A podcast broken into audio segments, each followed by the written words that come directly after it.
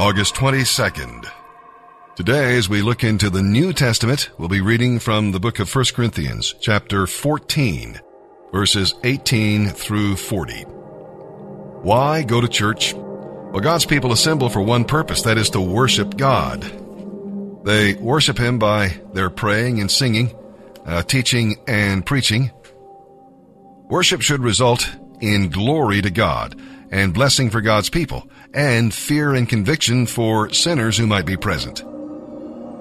But for these things to happen, Jesus Christ must be Lord of our lives, and we must yield to the Holy Spirit. If we come to church to display our spirituality, we'll not only miss the blessing ourselves, but also cause others to miss the blessing as well. See, we come to honor Him, not show ourselves off. A key word in this chapter is edification, which means building up. A worship service should lift up the Lord and build up the saints, not puff up the participants. And with that, let's begin our reading today in the New Testament. August 22nd, 1 Corinthians chapter 14, verses 18 through 40. I, Paul, thank God that I speak in tongues more than all of you. But in a church meeting, I would much rather speak five understandable words that will help others than 10,000 words in an unknown language. Dear brothers and sisters, don't be childish in your understanding of these things. Be innocent as babies when it comes to evil. But be mature and wise in understanding matters of this kind. It is written in the scriptures, I will speak to my own people through unknown languages and through the lips of foreigners. But even then they will not listen to me, says the Lord. So you see that speaking in tongues is a sign not for believers, but for unbelievers. Prophecy, however, is for the benefit of believers, not unbelievers. Even so, if unbelievers or people who don't understand these things come into your meeting and hear everyone talking in an unknown language, they will think you are crazy. But if all of you are prophesying, and unbelievers or people who don't understand these things come into your meeting, they will be convicted of sin, and they will be condemned by what you say. As they listen, their secret thoughts will be laid bare. And they will fall down on their knees and worship God, declaring, God is really here among you. Well, my brothers and sisters, let's summarize what I am saying. When you meet, one will sing, Another will teach. Another will tell some special revelation God has given. One will speak in an unknown language, while another will interpret what is said. But everything that is done must be useful to all and build them up in the Lord. No more than two or three should speak in an unknown language. They must speak one at a time, and someone must be ready to interpret what they are saying. But if no one is present who can interpret, they must be silent in your church meeting and speak in tongues to God privately. Let two or three prophesy, and let the others evaluate what is said. But if someone is prophesying and another person receives a revelation from the Lord, the one who is speaking must stop. In this way, all who prophesy will have a turn to speak, one after the other, so that everyone will learn and be encouraged. Remember that people who prophesy are in control of their spirit and can wait their turn. For God is not a God of disorder, but of peace, as in all the other churches. Women should be silent during the church meetings. It is not proper for them to speak. They should be submissive, just as the law says. If they have any questions to ask, let them ask their husbands at home, for it is improper for women to speak in church meetings. Do you think that the knowledge of God's Word begins and ends with you Corinthians? Well, you are mistaken. If you claim to be a prophet, or think you are very spiritual, you should recognize that what I am saying is a command from the Lord Himself. But if you do not recognize this, you will not be recognized. So, dear brothers and sisters, be eager to prophesy, and don't forbid speaking in tongues but be sure that everything is done properly and in order. I want you guys to think about something. Worship is not music. Worship is not songs. Those are expressions of worship. Worship cannot be confined to a box. Worship is simply our connection to Him. That's it. This one thing. The songs, the dance, the painting, the singing, all of that are expressions of worship. They're expressions that flow out of that place. But worship, simply put, keeping it out of the box, is just this connection that we have to God. I want to see happen in the church corporately, in worshipers. I'm talking about everyone. I'm not talking about people playing instrument and sing. I am talking about everybody, the church, the worshipers.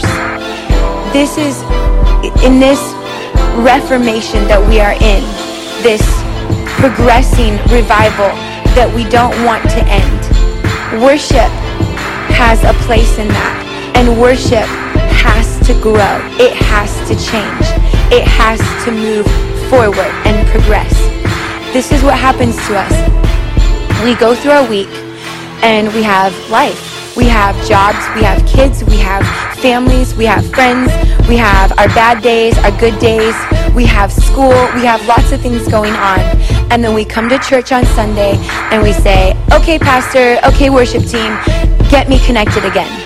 Imagine what would worship be like if everyone corporately came in already connected, ready to go, saying, I don't need a song to get me connected again. I don't need anyone to do anything to conjure something up inside of me because I fought all week long for this connection because it is the most important thing in my life. How amazing would worship be? How much deeper could we go? How what would what would it be like? We all have this well inside of us. It is our job and our responsibility to keep it full. Full does not equal to the rim. Full equals overflowing. There's a constant pouring in and a constant pouring out. And whatever I got to do to keep that well filled, that's what I'm going to do. Say you, you go to a conference and you get revved up, you get refreshed, you get renewed, you get something restored in you. Something gets jolted awake and you come home and you're like, all right, things are going to change. And you just, you set out your, your goals for your week. And this is what happens. You start doing it and maybe you get bored. Or maybe you don't have some crazy encounter and we start to detach and become disconnected and we pull back further and then here we are we're waiting for sunday to reconnect or if you don't really enjoy your worship at your church. You're just waiting for the next conference. Where is it going in my week? What's happening to that? What's happening? And keeping that connection alive.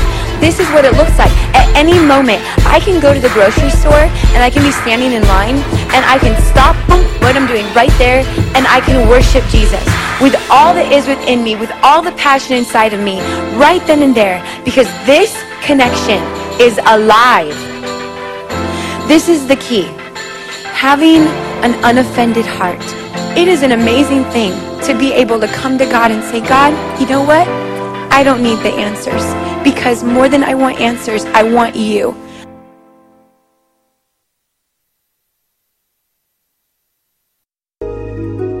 Psalm 37, verses 30 through 40. Rest in the Lord, wait patiently for him. In Hebrew, be silent to God, and let him mold thee. Keep still, and he will mold thee to the right shape. Trust the Lord to do that. Rest in the Lord. You know, restlessness is an evidence of unbelief. Faith rests in the Lord and enjoys the peace of God which surpasses all understanding. God sometimes waits in answering prayer so that he might strengthen our patience. We need to wait on the Lord. May I ask you, for what are you waiting? The inheritance God has for you the wicked have only temporary pleasure on earth, but God's people have eternal treasure in heaven. You will one day receive your inheritance, so be patient. Psalm 37, verses 30 through 40. The godly offer good counsel. They know what is right from wrong. They fill their hearts with God's law, so they will never slip from his path. Those who are evil spy on the godly, waiting for an excuse to kill them. But the Lord will not let the wicked succeed, or let the godly be condemned when they are brought before the judge. Don't be impatient for the Lord to act. Travel steadily along his path. He will honor you, giving you the land. You will see the wicked destroyed. I myself have seen it happen. Proud and evil people, thriving like mighty trees. But when I looked again, they were gone. Though I searched for them, I could not find them. Look at those who are honest and good, for a wonderful future lies before those who love peace. But the wicked will be destroyed. They have no future. The Lord saves the godly. He is their fortress in times of trouble.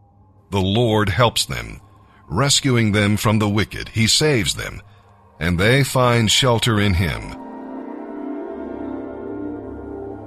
Proverbs 21 verse 27. God loathes the sacrifice of an evil person, especially when it is brought with ulterior motives.